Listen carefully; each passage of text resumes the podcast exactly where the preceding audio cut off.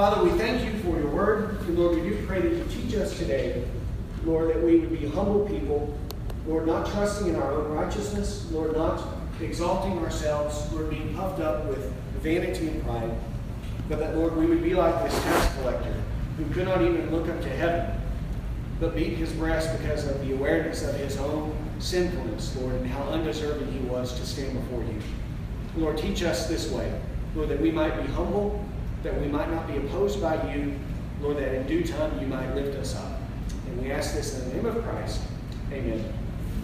Well, the parable before us today is a very helpful parable because it teaches us that it's not enough for us to go through the routines, through the outward actions that are associated with worship, if those outward actions are not accompanied with the proper internal uh, attitude toward God, right? Uh, there are things that we must do, things that we've even done today. We've sang songs, we've prayed, we've read scripture together, we've done all these things. Now we're hearing the preaching of God's word. All of these things are necessary for us to worship God. All these things need to be done by the righteous in order to fulfill our duty to God to give to Him proper worship.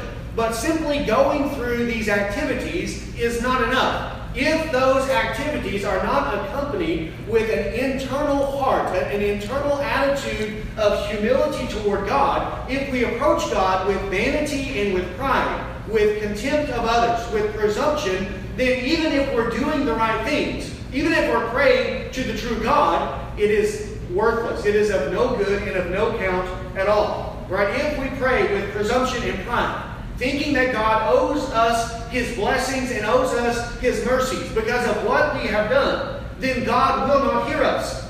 So we have here in this parable two men who both offer prayers to the true God. Right? One's not praying to a false God and the other one to the true God. Both are praying to the true God, but only one is accepted and the other one is rejected by God. So it is not enough that we pray. It is not enough that we even pray to the true God. We must pray to the true God in the proper way, in a true and proper way that is laid out for us in the Scriptures. We must approach God with humility in order for God to hear us.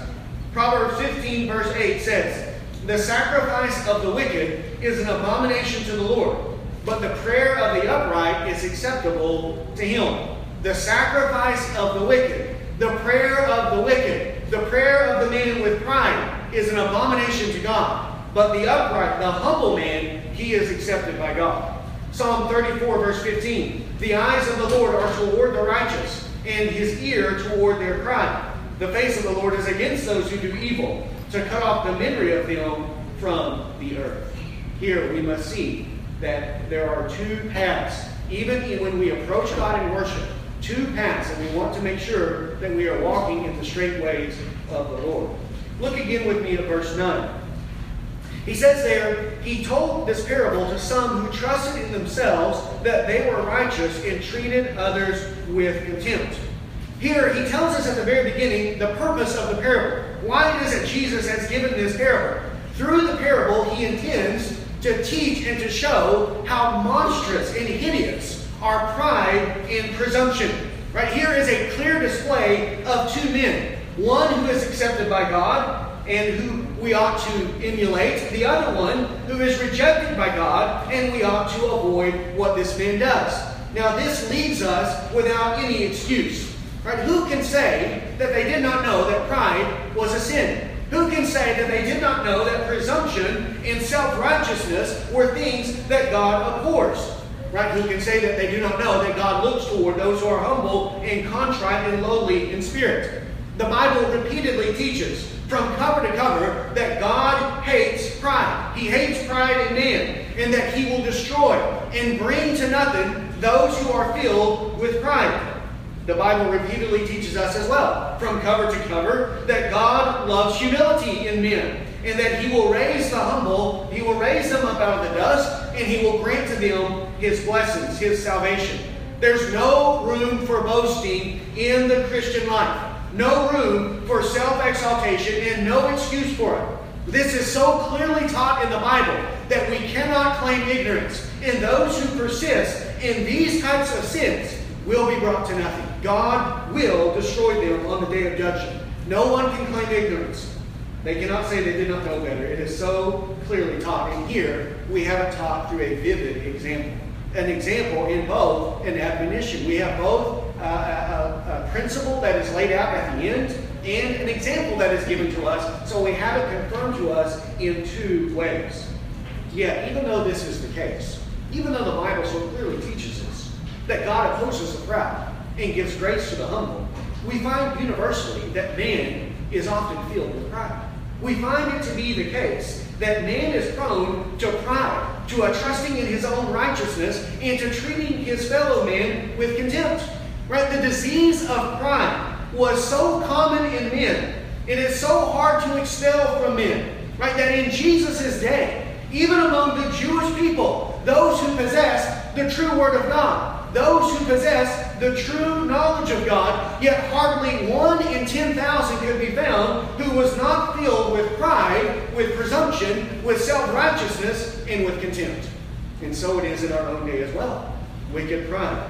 So fills the heart of men that barely one in a million can be found in our own day who possess true humility. It is easy to find those who are like the Pharisee, but it is very rare, very rare indeed, even among the church, to find those like the tax collector. And wicked men who are filled with pride. They will find very clever schemes by which to brazenly exalt themselves. They will do it through subtlety, right? They will do it through sleight of hand, right? Through tricks and gimmicks, but they will exalt themselves under a guise of false humility, right? They will find a way, men will find ways to give to themselves some credit, right? A little bit of credit they will find a way to distinguish themselves from their fellow man that originates in themselves. In our own day, the Arminian understanding of salvation does such a thing.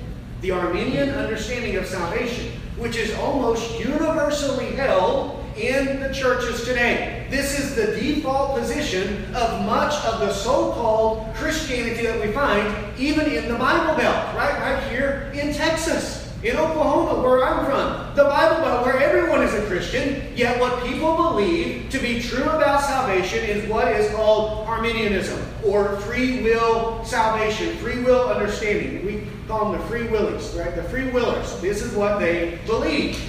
And what does this disease teach? It is a disease because it has infected the churches. Does it not promote pride in men? It does. Because it teaches, it teaches people that what makes the difference between one man and the other man, right? What distinguishes between the one who accepts the gospel and the one who rejects the gospel, right? What is it that makes the difference between this man who believes the gospel and this other one who rejects it? They will say, it is the decision of man. It is the free will of man. It is the faith that was produced from the free will decision of man. They say God gives to all mankind the same opportunity. God offers salvation to all, but it is only those who choose to accept it who will receive this salvation. And what is it that makes the difference? At the end of the day, what is the basis for the distinction of those who receive the gift and those who reject the gift? And they have to say it is man. It is man's choice, man's decision, man's faith, man's free will. Right? This is where it comes from. Arminianism teaches men to trust in their own righteousness, to trust in their own free will decision, to trust in their own faith that was produced by their will, and it inevitably leads to them treating others with contempt. Because what makes the difference between the one who receives and the one who rejects is that I have the wisdom, I have the understanding, I have the spirituality to receive it, and they rejected it. Jesus teaches against this. Jesus is trying to establish humility in men. Right? He's trying to teach men not to trust in their own righteousness. Don't trust in anything that comes from you and never treat others with contempt. But they, the Arminians, are establishing the exact opposite. Right? It is contrary to true faith, to true salvation. It's contrary, and it does not promote the things that God loves. It rather promotes those things that God despises. This is why we cannot hold hands with Him. We cannot say that they are good Christians. We cannot say that we can work with them.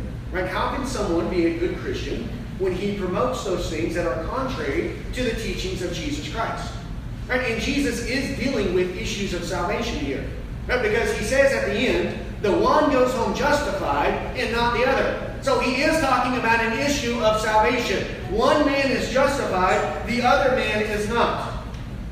It's not an in house debate then. It's not a peripheral, secondary issue. It's not that the one is a 10 out of a 10 and the other one is a 7 out of a 10. Right? This is the difference between true and false religion. This is the difference. Those who approach God, even the true God, even if they claim to be his follower, even if they claim to be a disciple of Jesus Christ, and yet they approach God and Christ like this Pharisee, they will not be justified. They will not have the salvation of God. There is no salvation, but only delusion, and ultimately they will be rejected and destroyed by God. Jesus, what he's laying out in this passage, is the difference between true and false religion. Right? Both in relation to Christianity versus world religions, but also in relation to Christianity versus false Christianity. True Christianity versus false. Right? We have to understand both of these concepts. Yes, there is true religion. There is Christianity, which is true, and there are false religions like Buddhism, Islam, Hinduism that are false religion. They are false. This is true. But even within the pale of Christianity, there is some Christianity that is true, and there are other forms of Christianity that have so deviated from the Bible that they are Christian in name only, but they're not Christian in truth or in right. They call themselves Christians, but they're not truly Christians because they have rejected the teachings of the Bible. Right? All false religion, right? Whether it be Islam, Buddhism, Hinduism, or if it be a false form of Christianity like Catholicism or Arminianism, all false religions are built upon works. This is what distinguishes true from false. False religions are built upon works. Salvation, blessings, paradise, right? Whatever the pinnacle of the religion is, it is what the person does that grants him access to such things. It is his effort, his righteousness, His work, His faith, His free will. Whatever He does, He is the one who gains access to these things by what He has done. At the end of the day, what makes the difference is the man. But true religion, the one found in the Bible, it is always based upon the gift of God. God's gift. What makes the difference is not the man, it is God who makes the difference. It is His grace his mercy, His gift. It comes from God's sovereign will. False religion is man centered, true religion is God centered. In the false, God is a debtor to man. Man presents something to God, and because he presents this to God, now God is indebted to him, and God must give to him salvation, blessing, paradise, whatever it is. But this is not the case in the Bible. In true religion, God is not a debtor to man. Man is always a debtor to God. We can present nothing to God by which to earn his favor, by which to earn his blessings, by which to earn his salvation. And we'll see this clearly displayed in the tax collector. He's not presenting anything to God by which to commend himself to him. The Pharisee is, but the tax collector is not. He has nothing by which to commend himself to God. In false religion, man can, through his own effort, earn salvation. But in true religion, man is completely unable to offer God anything for salvation, but all of it must be received from start to finish as a gift from God. This is what we must burn into our minds. God must save. Only God can save. Man can do nothing at all. The flesh is of no help at all. Everything is based upon God. It's based upon His word, His compassion, His choice, His grace given to whomever He chooses to give it to. Just as it says in Ephesians chapter 2, verse 8. For by grace you have been saved through faith. And this is not your own doing. It is the gift of God, not a result of works, so that no one may boast. It is a gift from God. Everything, right? The grace is a gift. The faith is a gift. Everything is a gift given to us by God. It all comes from Him. Everything needed for salvation has come from God. and he gives it to whomever he pleases. Just as Paul establishes in Romans chapter 9, verse 15 and 16. He says to Moses, I will have mercy on whom I have mercy, and I will have compassion on whom I have compassion. So then it depends not on human will or exertion, but on God who has mercy. It does not depend on the man. It doesn't depend on the man, his will or his exertion. It depends only on God who has mercy. And he will have mercy to whomever he wants to have mercy. This is the difference that is played out in these two men. The Pharisee thinks it depends on him, his will, his works, what he has done. He presents this to God, and God is a debtor to him who must give to him his blessings. The tax collector, on the other hand, understands it does not depend upon him. It's not based on his will, his exertion, his free will, anything that he presents to God, but he comes to God as a beggar who is begging God to give to him something that he has no right to claim. It is an understanding of mercy, and this is how we must approach God. Look at verse 10. It says, Two men went up into the temple to pray, one a Pharisee and the other a tax collector. Here we see two men go to the temple to pray. So again, it's not that one is going to the true temple and the other one is going to a temple of Baal or to some other false temple. No, they're both going to the true temple. And they're also both going to pray. So one's not going to the temple to pray, and the other one's going to the temple to murder people. Right? There's no distinction in what they're doing outwardly. They're both going to the true temple, and they're both going to offer prayers to God, which is what they ought to be doing at the temple. Both are going there, so there's no distinction in what they are doing. As far as outward things are concerned, everything is the same. Both are in the right place, both are praying to the right God. One is a Pharisee, the other is a tax collector. Now, what we'll see here is that's not the issue as well. It's not that God is against Pharisees and for tax collectors. God is against proud Pharisees and for humble tax collectors. But God is also for humble Pharisees, and God would be against proud tax collectors. It's not a distinction in their social class or their position or what they have in society. None of this matters. What matters is what's coming from the heart. It is the way that they approach God. But here, in this case, because of what Jesus is instructing them in his own day, the Pharisee is one who is considered to be a religious man, a spiritual man. Right? By society, they would have considered him to be a very godly person, one who was close to God. The tax collector, on the other hand, would be considered a notorious sinner, right? A reject, someone who is on the fringes of society. So there's a contrast in the way that people would view these two men, right? They are on opposite ends of the spectrum, the way that people view them. But what we will see as well is they are on opposite ends, the way God views them as well, but it is a reversal in the contrast. Verse 11. The Pharisee, standing by himself, prayed thus God, I thank you that I'm not like other men, extortioners, unjust, adulterers, or even like this tax collector. I fast twice a week. I give tithes of all that I get. The Pharisee offers his prayer to God. But the Pharisee is using his prayer as a way of promoting himself and treating others with contempt. The very things that Jesus is instructing them not to do is what this Pharisee is doing. His prayer is not a plea to God. It is not a plea to God for grace and mercy. He makes no mention of his sin no mention of his unworthiness, no mention of how much he needs God. Everything he does, everything he says, is about himself. He's talking about himself. Now, he gives to God a token at the beginning. He says, God, I thank you. He begins with this token by giving God thanks, but then immediately he moves to talking about himself. This is what people will do. They will use religious jargon Right? They dress up their pride, their sin, with religious jargon as a way of disarming people so that people think that they're very spiritual.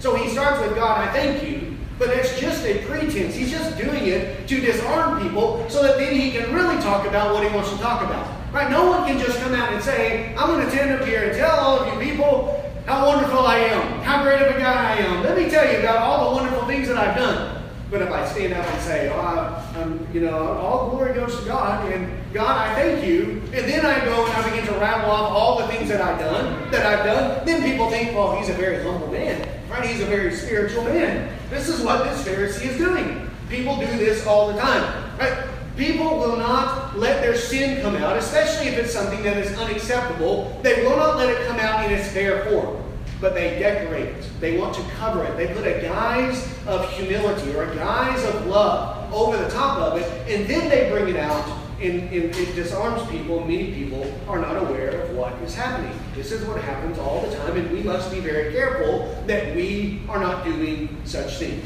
That we don't use spiritual things as a way of justifying our sin. This is what he does. He covers his pride and self exaltation with a token of gratitude.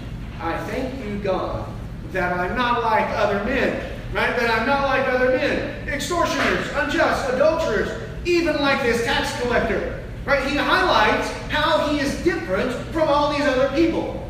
Now, we know this is not truly the case. He's not truly different than other men. He's convinced himself that he's not like these other men, but in reality, he's no better than the rest of them. He really is not better than other men at all. We know for certain that he's a liar. He's lying in this prayer. He's not being just. Right? He says, I'm not unjust, but in the very prayer, he's not being just because he's not making a just description of himself, nor is he making a just description of the, of the tax collector. So he's a liar and he is unjust. So this is what he is. All of this then is a show. It is in his own mind that he believes it. He wants others to believe it, but he cannot fool God. Right? This is really the foolishness of such hypocrisy.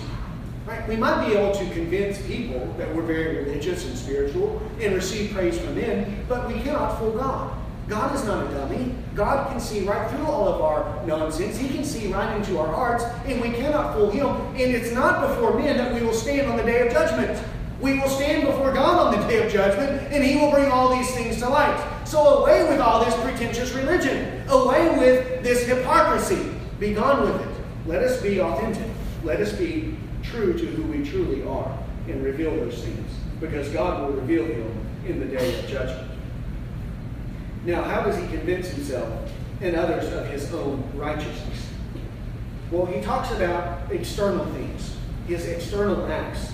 I fast twice a week. I give tithes of all that I get. Now, there's nothing wrong with fasting, nor is there anything wrong with tithing. These ought to be a part of our righteousness. We ought to be practicing these things. We ought to fast and we ought to tithe. So the issue here is not fasting and it's not tithing. The issue is that these things are not being done by faith. He's not practicing these things with the right attitude toward God, but he's using them as a way of convincing himself and others of his own righteousness. Right? We ought to tithe by faith. We ought to fast by faith. Right? Fasting because we need God's mercy. Tithing as a token of our gratitude to God for his mercy. Right? This is how a righteous man will practice fasting and tithing. But a wicked man, a self righteous man, will use these external activities as a way of promoting themselves, as a way of distinguishing themselves from other men. He does it twice a week. He fasts twice a week. This is more than the law even commands them to do. He's even better than Moses, even better than what God establishes in His Word. He's such a godly man, and he tithes on everything that he gets. Everything that comes across him, he gives a tithe to. This is what he's doing. So he's doing these things as a way of inflaming his pride. And he will present these to God as the basis for why it is that God ought to receive him into his kingdom. The reason God ought to give to him his favor and his blessing. God owes him something. I'm, I'm not like other men. I fast. I, I tithe. God, you owe me your grace and mercy. You owe me your blessings, your salvation, because of who I am. Right? What we have to understand is that a self-righteous hypocrite, even one who is a Christian, who calls himself a Christian, if they're a self-righteous hypocrite, they are really pagans at heart. Right? All religion is really paganism at its root. right? They use external rituals, external acts of obedience, right? These things that are meant to be practiced by faith and out of our love to God because of His mercy, what they will do is they use these things as a way of getting God into their debt so that God owes them something and then of commending themselves to others. Right? They do these things so that God has to return the favor. Right? The, the pagan brings food to the temple. He brings food to the idol. He feeds the idol, and then the idol sends rain to fall upon his crops. Right? He scratches the idol's back, and then the idol scratches his back. And this is what the Pharisee is doing. God, I'm doing this for you, so then you need to do something for me. You need to repay me. This is what he's doing. Right? All three of his actions, prayer, fasting, and tithing, are means to promote himself, not the glory of God. This is what he's doing. So a wicked man will convince himself that he is a righteous man by doing outward religious activities. Right? Because a wicked man can pray, can he not? A wicked man can fast. A wicked man can tithe. Anyone can do these things. But they cannot do it out of love for God. That's the difference. He cannot do it by faith. He cannot do it out of love of his neighbor. He can only do it for his own evil desires for himself. Right? Oprah Winfrey gives more money than all of us combined. Right? She gives more than to charitable things than all of us. But it doesn't commend her to God because she's not doing it by faith. She's not doing it out of love for God. It is sinful and selfish, right? Even though it's better than burning down their houses, but it does not in any way commend her to God. This is what they do. When he trusts in himself, he's failing to love God, to give God his proper place. And when he treats his neighbor with contempt, he's failing to love his neighbor. This is why his religion is a farce. He's condemned. He's a hypocrite. Right? He's using religious activities, fasting and tithing, to break the two greatest commandments. The greatest commandment, love the Lord your God. And the second one is like it, love your neighbor as yourself. But in his religious activities, he's breaking both of these commandments. This is why he stands condemned. And he's not judging himself rightly. Right? He finds others. Right? This is what we will do. We can't do this. We can't do this. We cannot go out and find other people who are worse than us and then convince ourselves that we're righteous because we're better than other people. This is what the Pharisee's is doing. He's looking around and he sees the tax collector. I'm glad that I'm not like that man. I'm better than him, and therefore that makes me a righteous man. Right? Is, is this all that is needed? We just need to find someone that we're better than, and then that all of a sudden makes us righteous and approved by God. But this is not the case. It's not what the Bible teaches. This is not how we establish righteousness. Righteousness that is not that is established based on works is not about being better than other people. It's about keeping the law of God perfect. But this Pharisee is not doing that. We've already seen that he's a liar. Right? Because the scriptures say in Galatians 3.10, Cursed be everyone who does not abide by all things written in the book of the law and do them. Right? So he's looking at others, convincing himself that he's righteous because he's better than other men, but this is not the standard by which he needs to judge himself. If he wants to be righteous based upon works, then he needs to do everything written in the book of the law. But he's not doing that. He's not doing that, but that's not what he's looking at. So, this is the Pharisee, the self righteous hypocrite. Now look at the tax collector, verse 13. But the tax collector, standing far off, would not even lift up his eyes to heaven, but beat his breast, saying, God be merciful to me, a sinner. Right? The tax collector has a far different approach to God. His prayer is not an exercise in self promotion, but rather is self loathing. He is humiliated because of who he is. Right? And not a false humility that's done for show, but a true humility before God. He's not doing this for other people. He stands by himself. He stands far off. He won't even look up to heaven. Right? He's so humble. He has such a comprehension of his own unworthiness that he doesn't even think it right for him to lift his sinful eyes even to heaven. He won't even look up to heaven, is how unworthy he sees himself. But instead, he beats his breast. This is a man in anguish because he is fully aware of what he is. He knows he is a wretched sinner. He knows he deserves the wrath of God. He knows that he has nothing by which to commend himself to God. There's no reason for God to give him his grace and mercy, for God to bestow love upon this man. He knows that all that he deserves is the wrath and condemnation of God. He knows that there's nothing, nothing to present to God, no bargaining chips. He is a helpless, worthless, wretched sinner. This is how he views himself. Now, people will say, well, what about our self esteem? Right? We need to feel good about ourselves. We, we need to build people up. No one wants to come to church and feel bad about themselves. People want to feel good about themselves. No, this is what we need to do. This is how we need to feel about ourselves. But we have nothing good to feel about ourselves. What is there in us that is any good? Why would we feel good about sin? There's nothing by which we ought to have esteem for ourselves. No, we ought to loathe ourselves hate ourselves. Jesus even says that we must hate ourselves to be his disciple. Right? And then we will have the mercy and grace of God.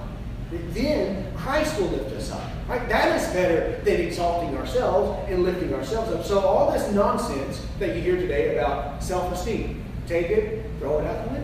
It's no good. It's contrary to what is found in the Bible. This tax collector, he doesn't have any self esteem. He feels very bad about who he is. He has self loathing instead. There's no shred of evidence in the tax collector that he is a proud man or that he thinks God owes him anything.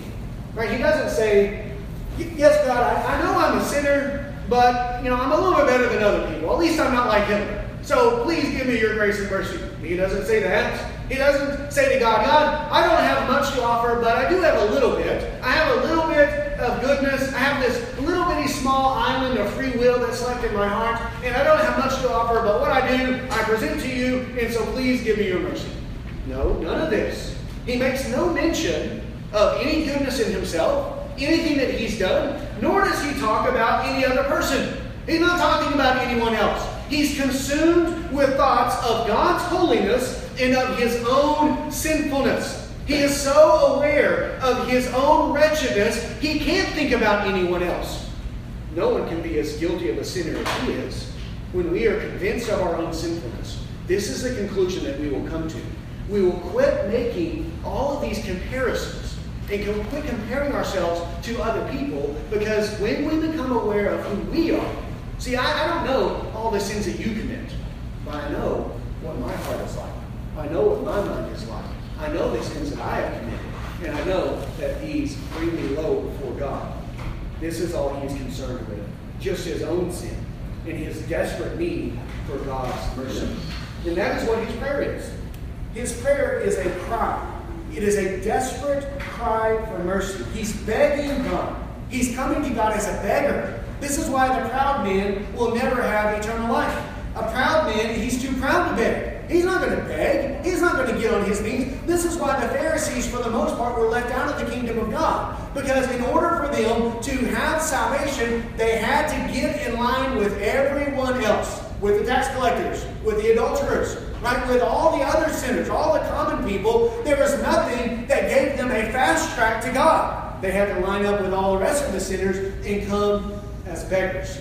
And they said, We will not beg for salvation. Doesn't God know who we are? Jesus, don't you know who we are? John the Baptist, don't you know who we are? You ought to be chumming up with us, right? We can really benefit you. We can help you. But we're not going to come like these other sinners. But no, this is how we must come to God as beggars, asking, begging God for God to be merciful to us because we are sinners. And again, this is a cry for help. It's not a demand for help. He's not demanding, God, you must do this for me. God, you, you owe this to me. Right? We cannot come to God in that way.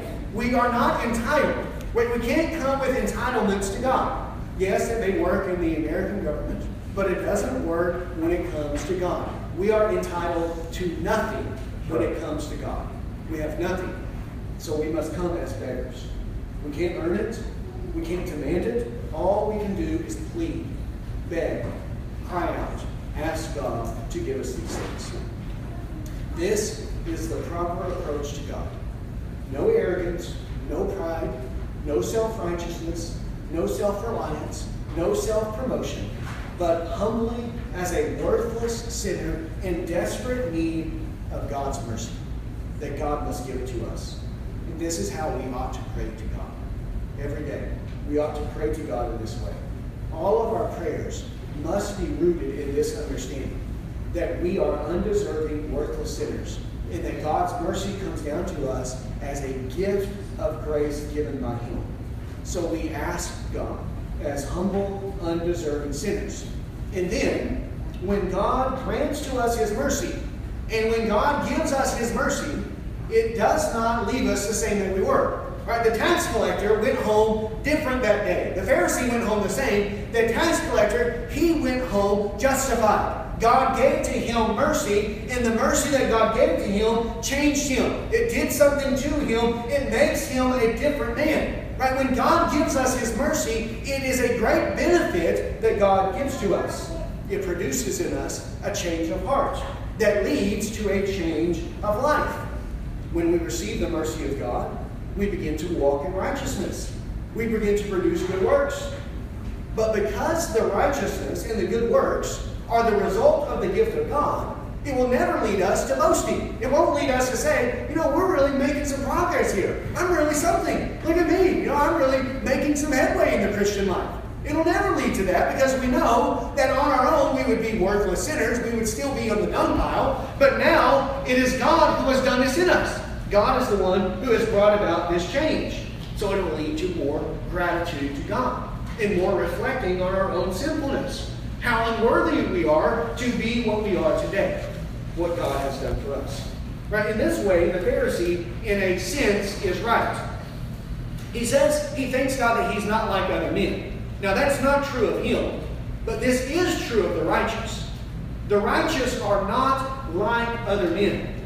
Those who have been saved by grace through faith, they have become the righteous, the redeemed. Because of God's grace, we are not like other men. Right? Paul says such in Ephesians chapter 2. He says, You were dead in your trespasses and sins, but you're not dead in them anymore. You've been changed. Right now, you are alive. We are not like the wicked. We're no longer dead like they are. The righteous are not like other men. Right? At least we better not be. Right? We don't want to go to the places that they go. We don't want to participate in the sins that they participate in. We don't desire the things that this world desires. Now, we're not perfect, but we are different. There is a distinction. God has changed our desires, and our life has been changed, and we are now hidden in Christ. There is a distinction between the righteous and the wicked. But the reason the righteous are not like other men is not because of something that originated in them. The change, the distinction, has as its foundation the undeserved mercy of God. He's the one that has brought about the change. They did not change themselves. So then the change, the distinction between the righteous and the wicked will never lead to the righteous boasting in themselves. It will never lead them to be proud, but instead will always lead to praise and thanksgiving to God. Why would God do this for me? Why would God give me his mercy and not give it to others? Why would God give me his salvation when he has not given it to all? Because I know that I'm no better than them. I was just as dead as they were. As a matter of fact, I was even worse than them. And yet God has saved me. The gifts of grace never lead to boasting, but rather to a recognition of our own unworthiness and to thanksgiving to God. God's glory. God is the one who gets the glory. Just as in Luke chapter 1, verse 42, this is what happened with Elizabeth, a righteous woman, right? The mother of John the Baptist. In Luke 1:42, she says this. She says to Mary, Blessed are you among women, and blessed is the fruit of your womb. And why is this granted to me, that the mother of my Lord should come to me? Elizabeth recognized that she was receiving a unique gift from God, a unique blessing from the Lord. She was in the presence of the mother of the Lord with the Lord in her uh, womb. But instead of that leading her to arrogance, to pride, to thinking that she's something when she's really nothing, right? It doesn't lead to that at all. Instead, it leads her to say that she's unworthy for this. Why would God do this for me? So it doesn't lead her to conceit. She doesn't say, man, I must really be special. Right? God must love me above everyone else because He's given this great blessing to me. I must be, it must be because I'm so much more righteous than everyone else that God has done this for me. No, she doesn't say that at all. She praises God for the blessing, and then she reflects upon her own unworthiness. Why has it been given to me?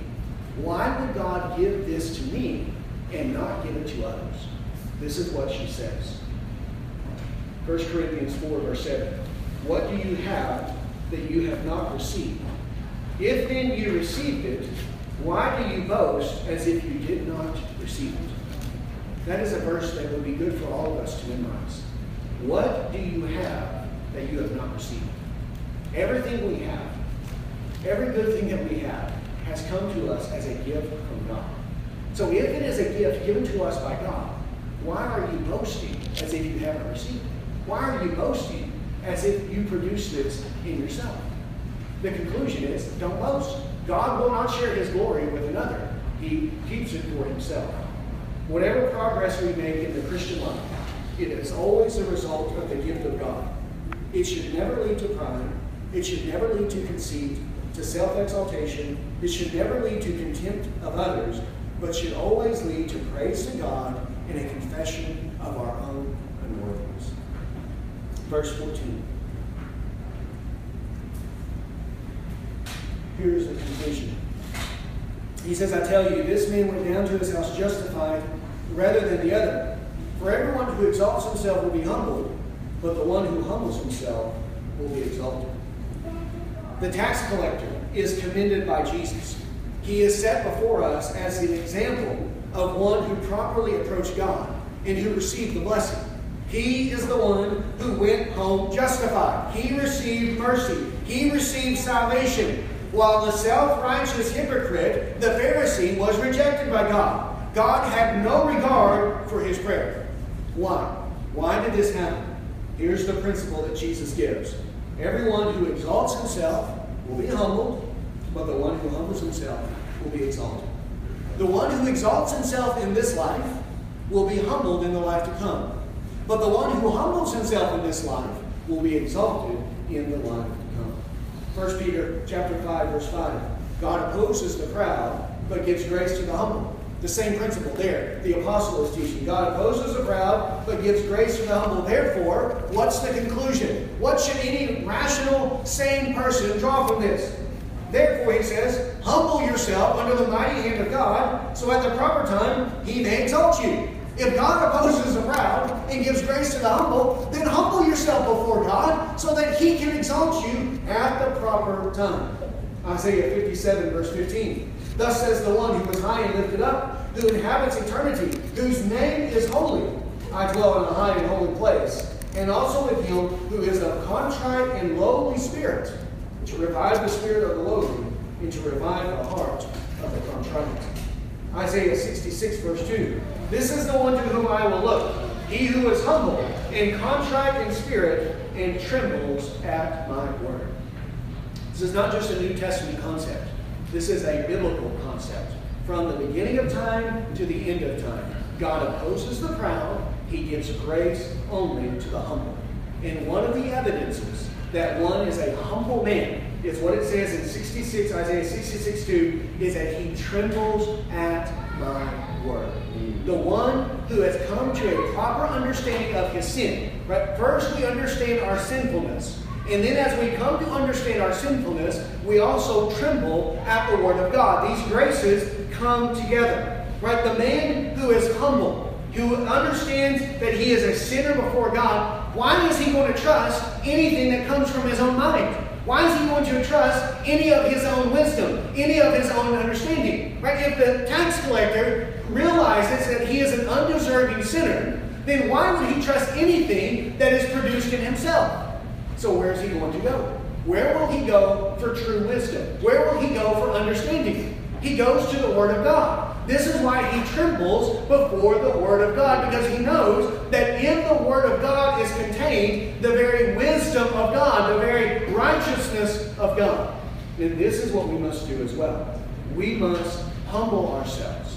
And one of the ways that we continually show humility in the Christian life is, uh, of course, by a continual understanding of our sinfulness, but also by our submission to the Word of Christ. We must submit to what is in the Bible. Every doctrine taught in the Bible we must believe. Every commandment that is taught in the Bible we must obey. We cannot reject anything that is found in the Bible. We cannot put out our own wisdom as being superior to the wisdom of God. It is not arrogant, it is not proud to believe what the Bible says. It's humble to believe what the Bible says.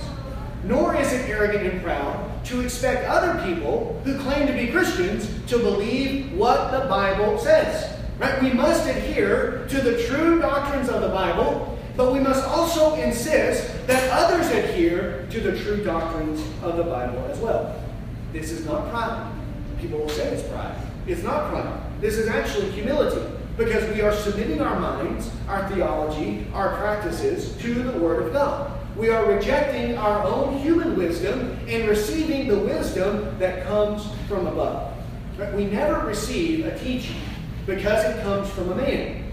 We don't receive it because of the authority of any man. That would be arrogance, right? That would be pride. If I insisted that you believe the doctrines of the Bible, if I insisted that, say you, I say you have to believe in the doctrines called Calvinism because I say so, and, and because of my authority, you must believe these things. That would be pride. That would be presumption. But if I say that these doctrines are true doctrines that are found in the Bible, and that I insist that you must believe them because they're consistent with what is taught in the Scriptures, that is not pride. That is humility. However, what will take place and what will happen is what is in reality humility and submission to God's authority. The naysayers and critics will say that this is hideous pride and that this is unloving, it's a lack of charity. We need to show charity and love and understanding to all of our brothers and sisters in Christ. Now, I say this because you must be prepared for this. This body, this, this church must be prepared for this because it is just a matter of time. One, you're going to find out Ish is a pretty hard-headed guy. He's pretty narrow-minded when it comes to the Bible. But he ought to be narrow-minded and he ought to be hard-headed, and that's not something that is a, a, a sin. It's not a vice. Right? The Bible teaches us that it is a hard and narrow way that leads to life, and that there are few who find it. That we must confess and believe all of the words of Jesus Christ. But it's just a matter of time, sooner or later, someone will come into the church. They'll come and say, Oh, this is so great. This is wonderful. I'm reformed. Right? I believe these doctrines. I'm here to all these things as well. I love all the doctrines that you love. But they hold to these doctrines as preferences, not as convictions. Right? There's a difference between a conviction and a preference. A conviction is that this is true. It's true for me, but it's not just true for me. It's true for everyone because it has as its authority God Himself. Everyone must believe this. This is a conviction. This is how we hold these doctrines to be. A preference is that it's true for me. I like this. I wish that you like it as well. I hope that you will like it. But if you don't, that's okay. It's no big deal. We can all agree to disagree, and we can all be good, faithful Christians, good, faithful interpreters of the Bible, even if we believe this or if we reject it. Right? Those who hold these doctrines as preferences will not tolerate those who hold them as convictions. We've learned this the hard way. We've learned this through many difficulties because this is what has happened in our church in Oklahoma as me and Ish have worked together, there have been those who come in and initially they say, oh, this is great, this is wonderful, we love it. But then over time, they figure out what it is that we're teaching and they say, you are evil. You're, you're evil people. We've got to get out of here. These guys, they're all crazy. They're, they're nuts. And they do this under the guise of love, under a guise of charity, under a guise of open mindedness, of gentleness, of understanding, of maturity. Right? They will come in, and when they figure out that you hold to these things as convictions, they will walk away and they will say that you are full of awful pride. You're very unloving people, very harsh, mean spirited, very narrow minded. But in reality, they are the ones who are full of awful pride. They are the ones who are very unloving, both towards God and toward men. For they teach that one can reject the true doctrines of the Bible and still be a good, faithful Christian. But on what basis do they teach this principle? On what basis? On whose authority do they establish such things? What scripture do they cite in order to plot this course of action? Where does the Bible teach that some doctrines must be believed and other doctrines are optional? I know of no place. Yeah, I can't think of any. Ish knows the Bible better than anyone I've ever met. Do you know of any place where those things are not? No, they're not anywhere. They're not found in the Bible. But they know it's true. They know without any doubt, with complete certainty, that this is true. And they are 100% convinced that this is the way of love. But on whose authority does this conviction reside? If it's not found in the Bible, where does it come from?